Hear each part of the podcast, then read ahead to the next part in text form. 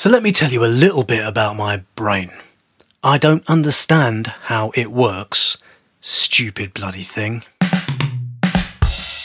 How on earth can any of us understand what to do about something as scintillatingly vast as climate change if we can't even work out what we want for breakfast?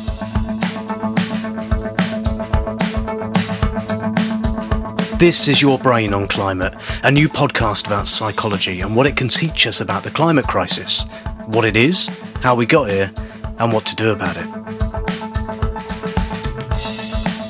My name's Dave. I've campaigned, talked, and written about climate change for years and years, and I've always wondered climate change is about all sorts of things, and like psychology is just a part of that, but in large part, it's the result of billions and billions of brains doing stuff. And human brains are very interesting, strange, and squishy things, are they not?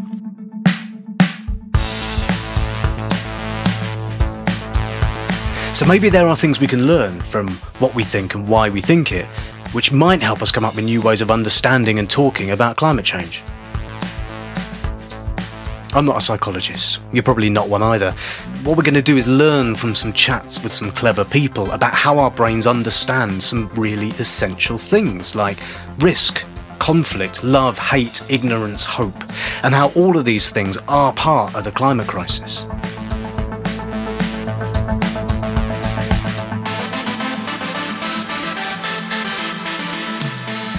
So, joining me for this pilot episode of Your Brain on Climate is the redoubtable and very tolerant Adam Corner. Adam was until recently the Director of Policy and Research at Climate Outreach. He's now an independent writer and researcher, specialising in climate comms and culture climate collaborations. Most relevantly for our chat today, he's got a PhD in psychology, particularly looking at the thing we're going to look at today, which is risk. So, how do our brains understand risk? What scares us? What can we learn from the last 18 months, life under the pandemic? And is climate change like that? And if it isn't, spoiler, kind of isn't, how do you actually get people to behave as if there was a climate emergency going on? Now, we're going to try to keep this chat unjargony because this ain't school, but there are going to be times when someone may say something that makes you think, hmm, I wonder what that thing is that they just said. So when you hear this noise, it means I've put something in the show notes that you can click for more information. So this noise tells you, don't worry about the thing you've just heard. Roll with it for now and then go and look at the show notes if you want to find out more. This is the first episode of Your Brain on Climate. I'm really excited for you to be listening to it. It's going to go out on its own, but normally what we're going to do is series of six episodes or so. And what I hope is the first one of those will follow later in the year. So let me know what you think of this first episode. You can find me on Twitter at BrainClimate or hello at yourbrainonclimate.com. So, to start with, I thought I'd test Adam's patience from the off by demonstrating a very, very tenuous grasp on basic biology.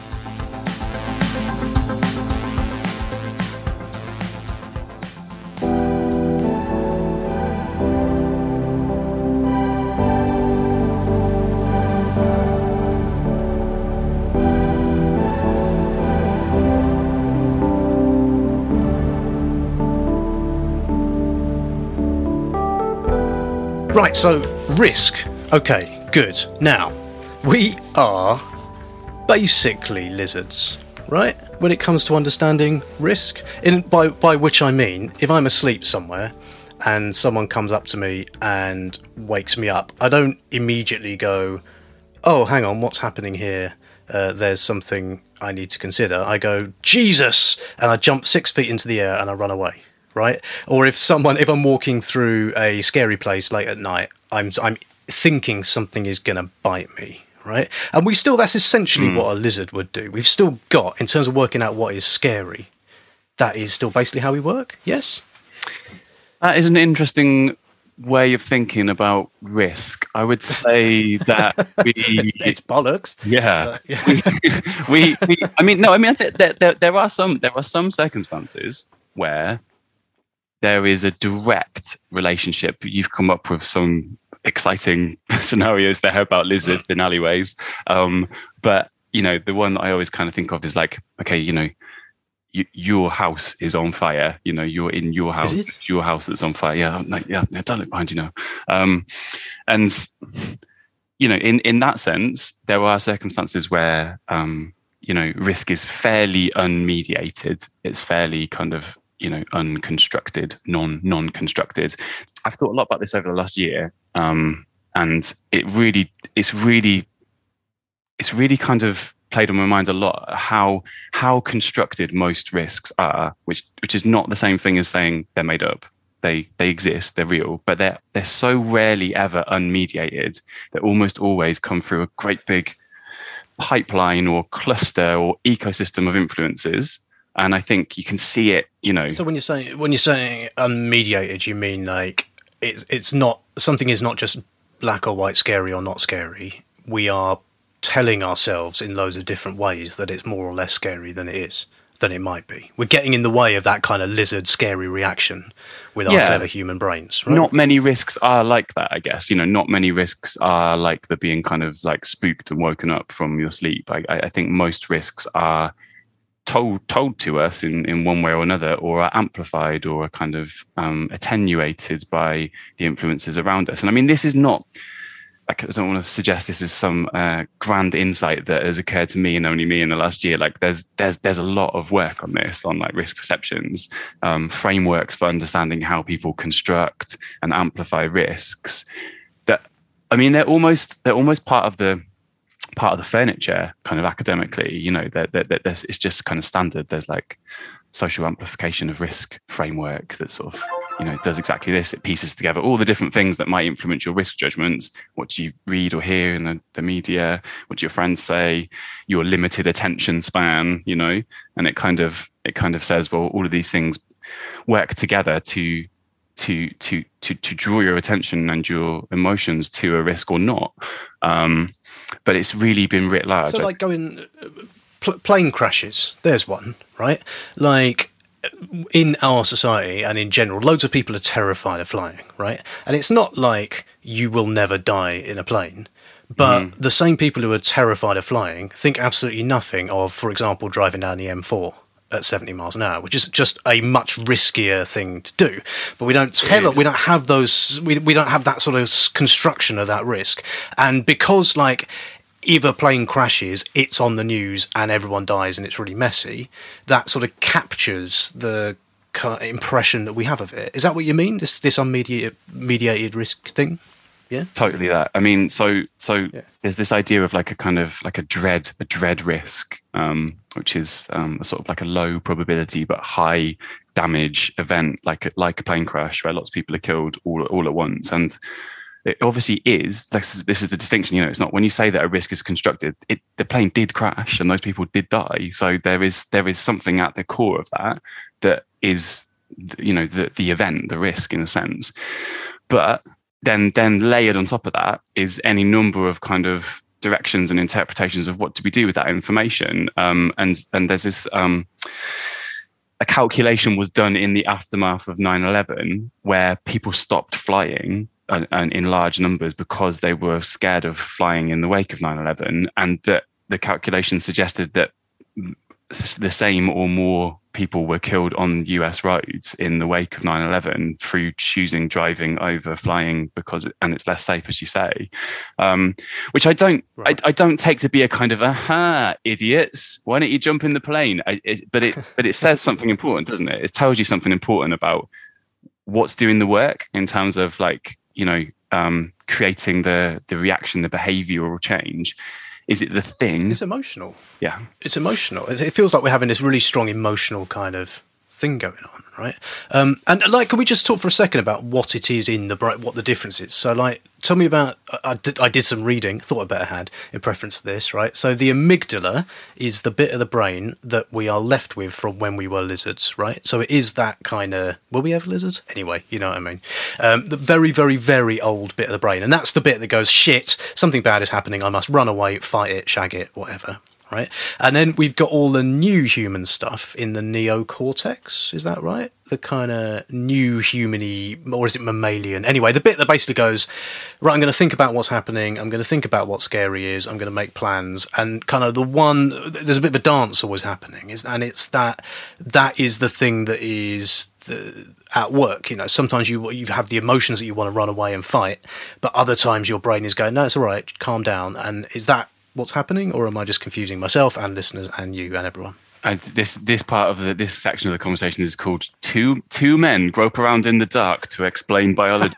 um, yeah, I mean, I think that that that that all sounds right to me, Dave. No, I think I think you know the the, the amygdala is is their kind of emotional um, bit for sure, and and is an, an, older part of the brain, and I think you see it in the in the way that people talk about um, you know system one and system two sort of thinking and how do you how do you oh, trigger more how do you trigger more kind of like conscious processing of information? Um, yeah moving away from those fight or flight instinctive evolutionary ancient monkey lizard responses. Um, and and I, I guess I guess the point where I am interested in in that or, or where it really seems to matter is I guess I, I yeah, I mean, there's there, there's a huge amount of you know neuropsychology that can can tell you which parts of the brain lights up at different points when people are doing things, or you know, can can kind of correlate brain activity with certain reactions, and it, that all tells you something useful. But I think, in a sense, what's more um, kind of socially, politically critical is is is to to understand why, how, and why do some things seem to trigger that reaction or one of those reactions and other things don't. It's almost like we get kind of hoodwinked by some you know threats that really probably we maybe didn't need to elevate quite where they should be. And others just slip right under the radar you know and we just we just yeah, don't kind of we like climate change. Yeah um although although maybe maybe there's i think we've got some we've got a bit more um, agency in that i think than maybe we've all told ourselves over the years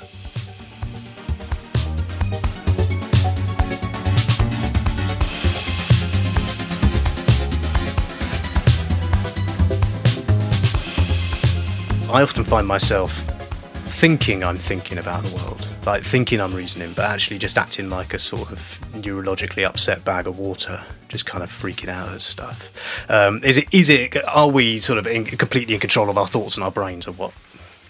Yeah, I think I think I think we're kind of we're surprisingly not in lots of ways, as in we are we are quite we are quite captive to the the the kind of you know we can call them different things whether we call them sort of biases or heuristics or um, just kind of semi-automatic sort of responses and reactions to things that trigger us. Um, and we can know you know i think i think i think in a sense like that you can learn a lot about our minds. And and obviously there's a there's now several several decades, best part of a century in a way of, of sort of understanding about about that through through psychology, through neuroscience, through other disciplines. Um, but then I guess there's a separate question of like you can understand it and it's useful for all sorts of reasons, like you know designing better therapy for people or understanding how children's brains develop. That's all obviously really critical.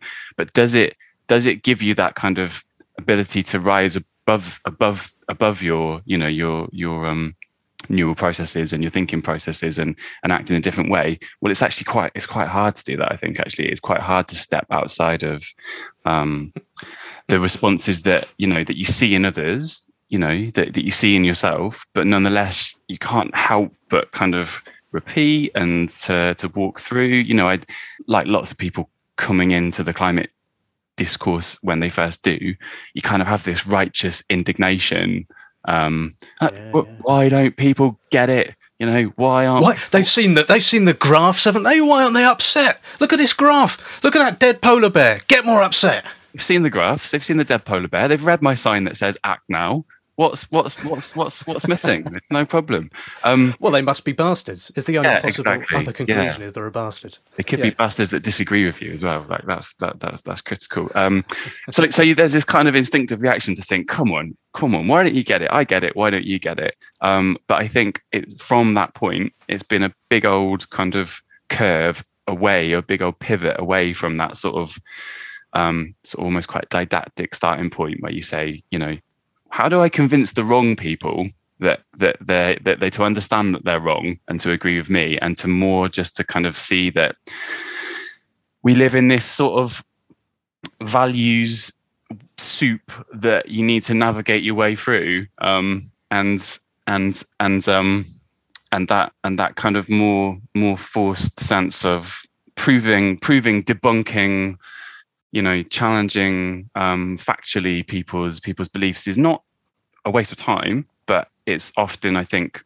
slightly um, slightly positioned at the wrong level for really why people think the things that they do in the first place wow values soup what's in my values soup what do you mean so like the stuff that i kind of hold dear, but then all the other stuff that's sort of operating on me in society and that sort of things. What's in your yeah? what's in soup? my values soup? Um, yeah, I mean, I think I think we can we can all ask that of ourselves, and you can you can say, you know, what are the sort of what are the, the guiding sort of principles in your life? That's one definition of of a value, and it's it's really just kind of different ways of of sort of carving up the yeah the the the, the space that we exist in that says not just what do we think, but a kind of layer beneath that like what are the things that we really deeply care about? The principles that sort of drive and guide our lives. It might be you know it could be fairness and injustice or inequality or it could be like a sense of kind of security and control. Um, and and and and how do they then lead to or underpin like the risk judgments that we make about a whole suite of different things um, you know including including climate change and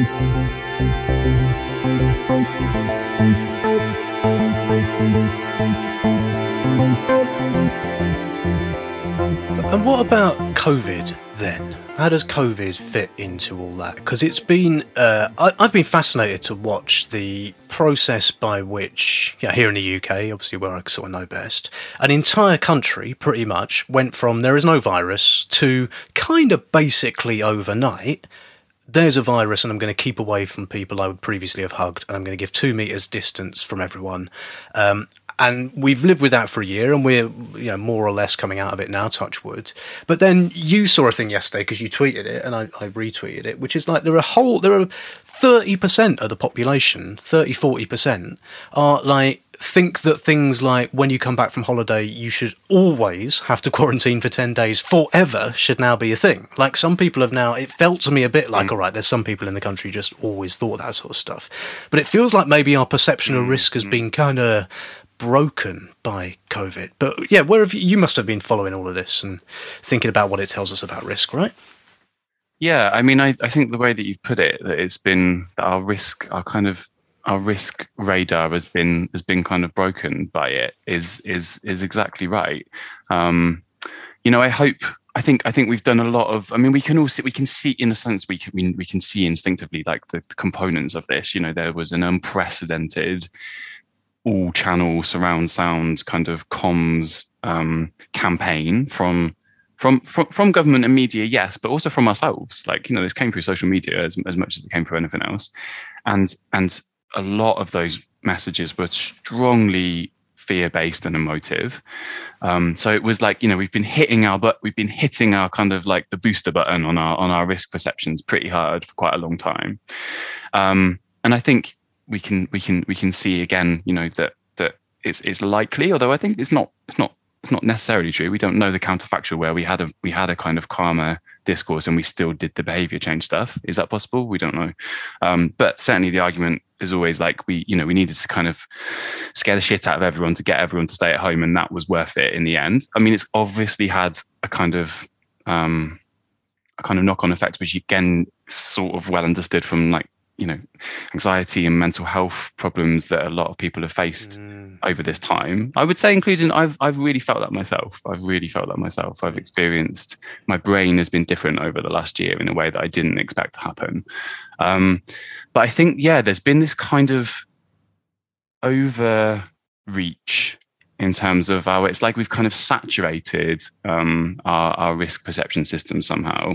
We've kind of fed it like risk catnip all year and now we're just kind of like buzzing and wild and kind of like stop anything stop everything that's what you know that's what those survey you know survey responses suggest is that there's this kind of hangover from it that's it's going to take a bit of time to to undo. I mean, that's where I think that you know, rather than just kind of whinge about people mm. being cross because the clubs should stay shut forever, um, you know, I think I think really in the same way that there was this coordinated campaign coming into COVID, which worked certainly in the sense of like the near term reaction it was intended to have.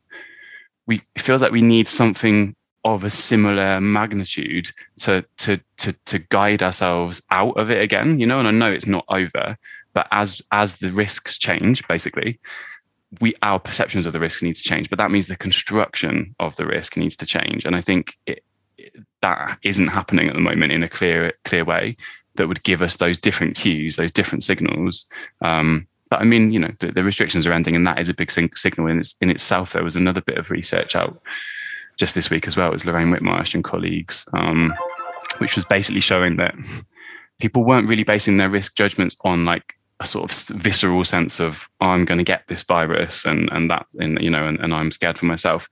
It was more about the cue that was provided by the the lockdown itself, um, and sort of going, well, if they're doing this, it must be really serious and again like compare and contrast of climate change right. so because because government is freaking out about something that must that in itself yeah. made people think a thing is risky and then now when the government is going that's all right now you can chill out a bit or whatever they're saying they're not quite saying that but that in itself is making people think it's not risky yeah and so i think that's a good example of where rather than just kind of back away you know rather than to, to kind of characterize it like scream scream scream and shout terror in our faces for a long time and then just kind of go and like drift off, you know, and let everything go back. Because that leaves some people going, ah, well, it's done, which is not true. And it leaves other people, I think, kind of stuck somehow in a, you know, in a pattern of of of being like, but aren't we, isn't this, shouldn't we be, you know, and just kind of feeling scared, even though the risks are actually changing. But I don't, again, it's not, I think that's not an argument for kind of being like, idiots, why do you think this? It's it's just, it just it just completely um, uncovers something that I think is there all the time, and we know it's there. But it's just it's just really made it explicit that the risks themselves, like we never most I was a bit tentative in saying this, but I would say like most from the numbers that have had COVID and have been ill from COVID, most of us still haven't had like very direct experience of it. Like we might have had, you know, our phones pinged or or someone we know has had it, but it's not like your own house on fire when you're you know running out the door. We haven't had that direct experience. It has always mostly been mediated not not for everyone of course but for most people. So so the construction the construction really matters. And the construction's got to be done responsibly i think. That's the thing. I, I, guess i don't i don't i think some people really sort of looked at the covid response and were like we'll have a bit of that for climate change please. Bit of this please. That'll get us going. I don't know. I'm a bit more dubious about that.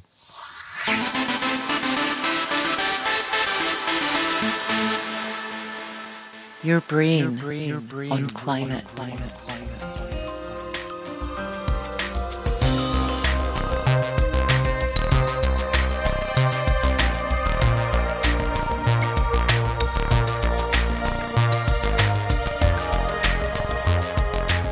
Right, so good. That is a good bridge to talk about climate change. Because, yeah, well, uh, particularly at the start of the pandemic, and I think I heard a bit less about this since, there was a load of people that said, oh, right, oh, I see the government can make something an emergency when it wants to. Well, can we have a bit of that for climate change, please? And it always seemed like that doesn't quite work. Because, like, climate change is an emergency, but it's not like an emergency emergency in the way that your hospitals are all going to fall over tomorrow is an emergency, right? And so, do having lived through the last eighteen months, do you think that we could take a sort of some lessons from COVID for climate change, or is it just a different thing? And if it is a different thing, how do you make that sort of concept of the real risk of something like climate change cut through in the way that COVID did? Mm.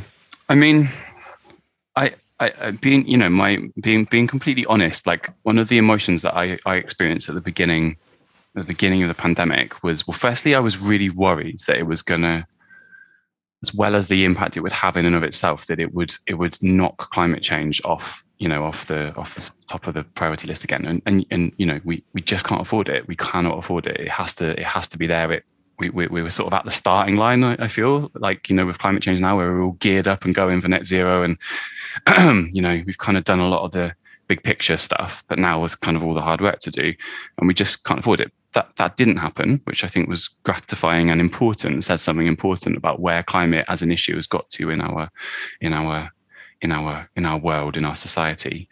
Um, but I also felt like somehow a sort of yeah like almost a sense of jealousy about how this this risk was being treated so importantly when climate change hadn't been given that treatment you know we've worked on this stuff for so long and I, we've all spent so much time trying to persuade people to take it seriously um, and and i almost felt a bit of a sense of like what how how how, how can we be rightly so focused on this risk but not apply that consistently to other risks. And I, I, kind of use climate change as a stand-in for like could be could be air pollution, could be other kind of systemic environmental issues. It's the same pattern. Yeah.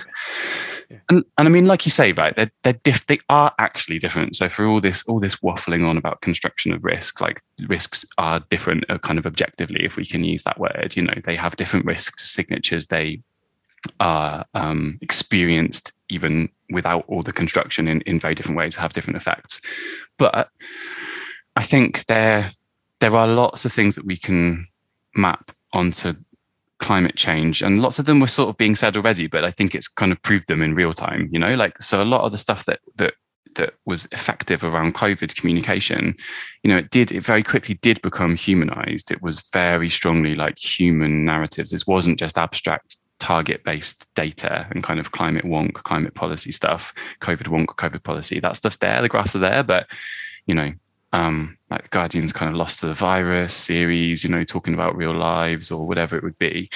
Um, and I think, yeah, like, you know, we, the, the COVID communication in lots of ways went with the grain of our instinctive sort of reactions to risk. I, I would argue like it somehow went a bit too far with the grain because I think it's left a lot of people in a strange place.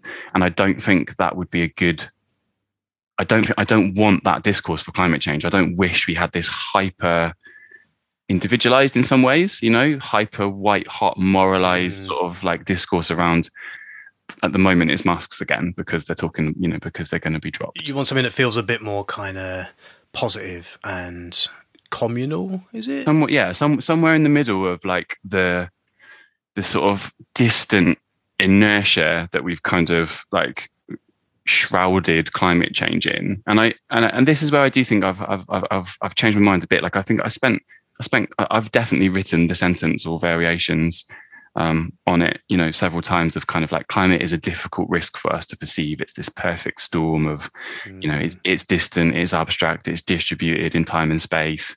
Um, it's not happening to you obviously saying that sat in in a in my cozy house in Bristol. It's happening, has been happening to a lot of people already around the world for a long time. Um, but persuading the British public, you know, for a long time, I felt like that was a, one of my go-to lines. You know, like, come on, it is hard for us. This is a hard risk. It's a challenging one. And now, I I, I guess one thing that COVID showed is is like, wow, we wow, we really can act. Actually, we can we can do pretty much whatever we like if we decide we if we decide we want to. That's and I. Thing, right? And and I think that so yes, climate is a difficult risk to perceive, but I think we've also constructed it, actively constructed it, and that we've got some agency over that in a way that's kept it distant, you know, and a lot and, and has kept it abstract. And I think a lot of the stuff that, you know, climate outreach as an organization has done over the years, the wider climate communication field is sort of saying like, look, let's get away from, you know, debunking the facts and the myths and sort of you know arguing the science or get let's get beyond that.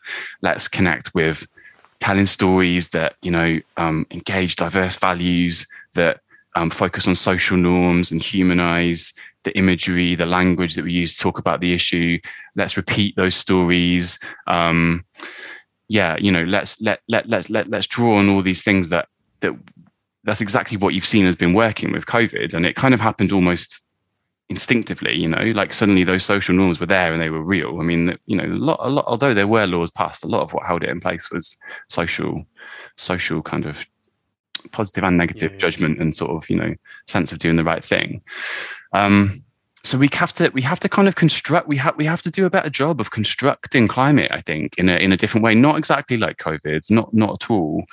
But i i feel like somehow we haven't we've sort of almost just accepted that it is it is hard, and that, that as a risk, it's a challenge for us to get our heads around. And I I don't know, I'm, I'm feeling less persuaded by that now.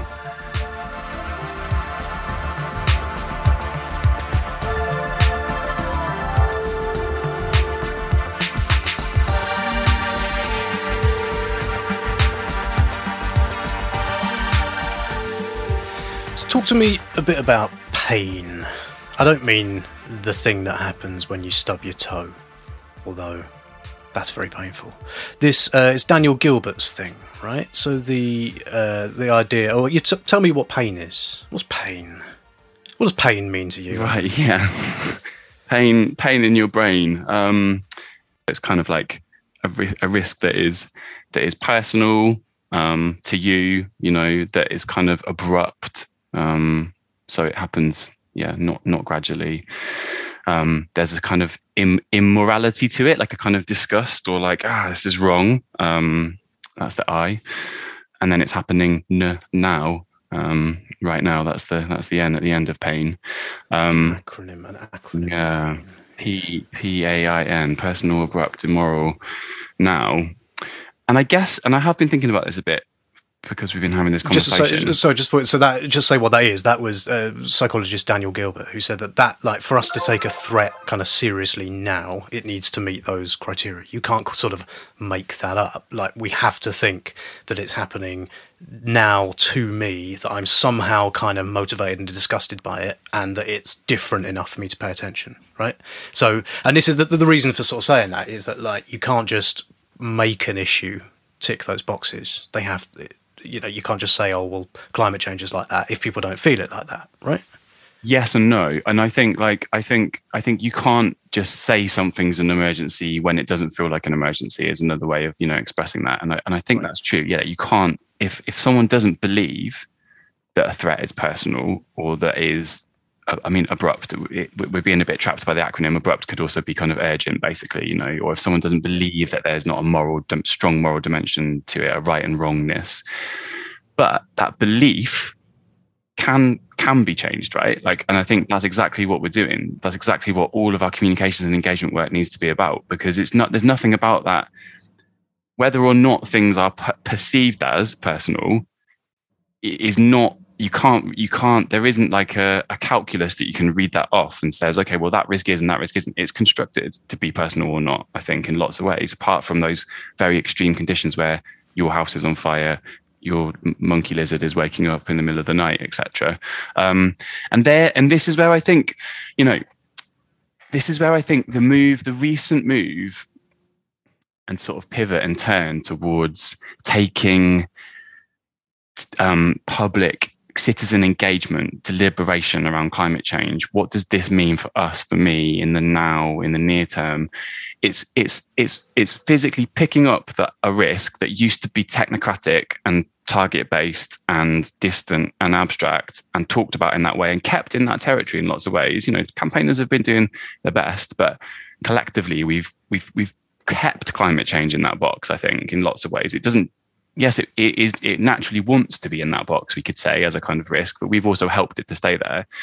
I think as we bring it closer to us, and you listen to the folks that have been in, say, the Citizens Assembly, um, and you hear them talk about how yeah. their their perception of the risk has changed, and now suddenly.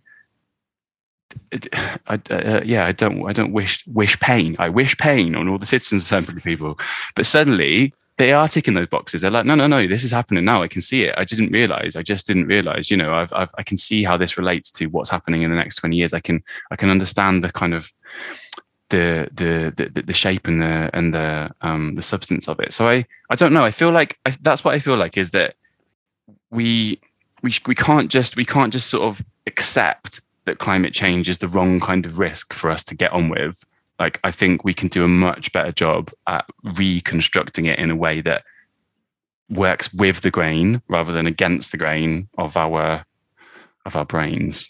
And that makes me think a bit about like again, what links the pandemic to what you were just saying there about having different sorts of conversations in which we kind of think in different ways about whether this stuff matters to me is the extent to which how much I consider something to be risky or not is determined by this is me personally, right? Talking here, my brain, I'm really influenced by what other people around me say, particularly people that I trust, right? So when all my friends and family are freaking out about a thing, I'm much more hmm. likely to freak out about that thing.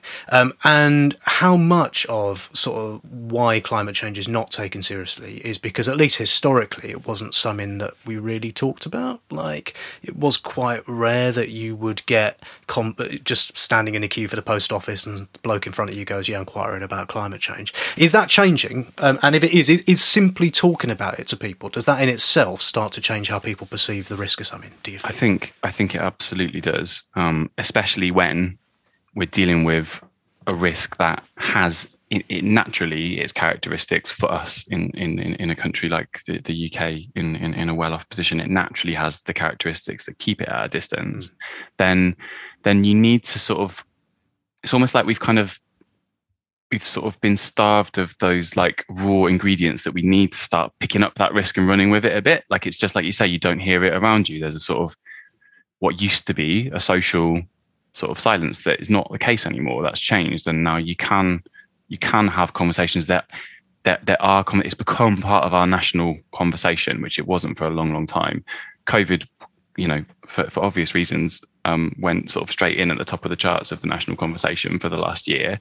Um, and that I yeah I, I, think strongly the the social you know the social the perception of what other people think is a really critically underused element of like how we how we understand the world um, for climate change. I think I think a lot of a lot of communication and campaigns has been focused on you know how do we do how do we how do we kind of create some kind of campaign or intervention or project that will raise the awareness or concern about this issue in people's individual minds but i think you know there's there, there's quite a few studies and and i think there's loads more to do with this that have shown that people really like consistently underestimate the level of support for climate policies by others. So everyone's thinking no one else cares about it. Everyone's thinking everyone's more skeptical than they are. Everyone's thinking they support others support wind power, whatever it would be, less than they actually do.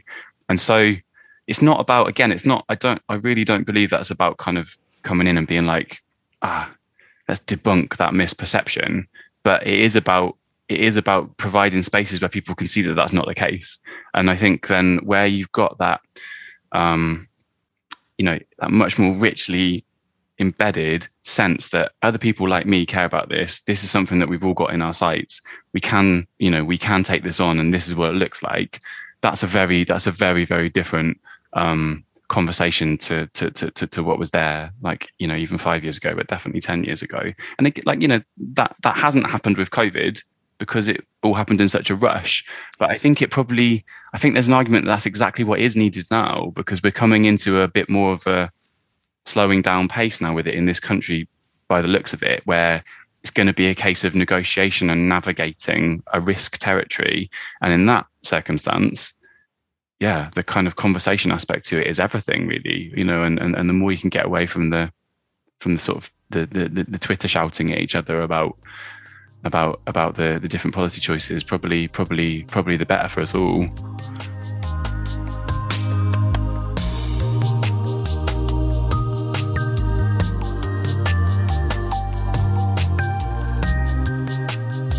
So, wrapping this wrapping this all up a bit then. So, people have listened to this and they've gone, right, good, okay, that Adam's clever. I get this stuff now. What are the sort of takeaway couple of things? If you were out there and you're worried about climate change and you're worried, as you were describing, you know, you're worried that other people are just bastards and not getting it enough. So, what are the things you think people should keep in their heads and maybe try and do uh, to help their brains deal with this in the future? I mean, I think I think where I've where I've landed with with with with experiencing the last year, like like we like we all have, but I guess experiencing it with a slightly weird um, niche lens on thinking about how do those risk perceptions relate to climate risk perceptions and the things that we've done as climate communicators and what's happened in in real time in front of our eyes with this with this creation construction of an emergency in front of us. Um, and i and i would i would say i i don't i don't wish um, for a kind of um, for, for a copy and paste of the of the COVID risk discourse into climate change. One, because they're so different issues; they really are different, as well as us constructing them in a different way. But two, because we we, there's going to be a constant process of negotiating climate change from from from here on for decades, and we can't possibly sustain, um, you know, a diet of kind of terror and fear and apocalypse um, on climate change, even though it, it warrant, you know, it warrants it. Like the, the the risks are just just as just as serious and and and, and more significant objectively overall you know and uh, across time but what can what can we see and what can we take that's positive i think the kind of the principles and the ideas that a lot of people have been pushing on for, I guess, moving climate change away from being a, a sort of a, a, science policy issue and into being a fully enmeshed sort of part of our day to day and like you know um, forward facing kind of societal decisions is that is that is that we can really see that that that when when you connect with people emotionally when you um, tell relatable, show relatable human stories when the government act as if they are taking the risk seriously and give you that clear cue um, to back up the rhetoric. Um, when you hear the people around you talking in a way that shows their concern, that in a positive way shows their concern, and in a sort of less positive way makes you think, hmm, maybe I but not not be so sneaky and you know um, rinse another 10 flights to, to Australia or whatever it would be, you know, the equivalent would be for, for climate change. When all those things come together, um, you, you, can see just just just how risks are constructed. And it's yeah it's not I, I think i think it's it's only it's only repeating and passing on what i think a lot of risk studies have shown over the years in lots of different ways. What they all amount to really is that yeah there there is a danger there um, that that we all kind of react to but but we've got some choices about how we construct risks, and I think we can do a better job of of constructing climate change.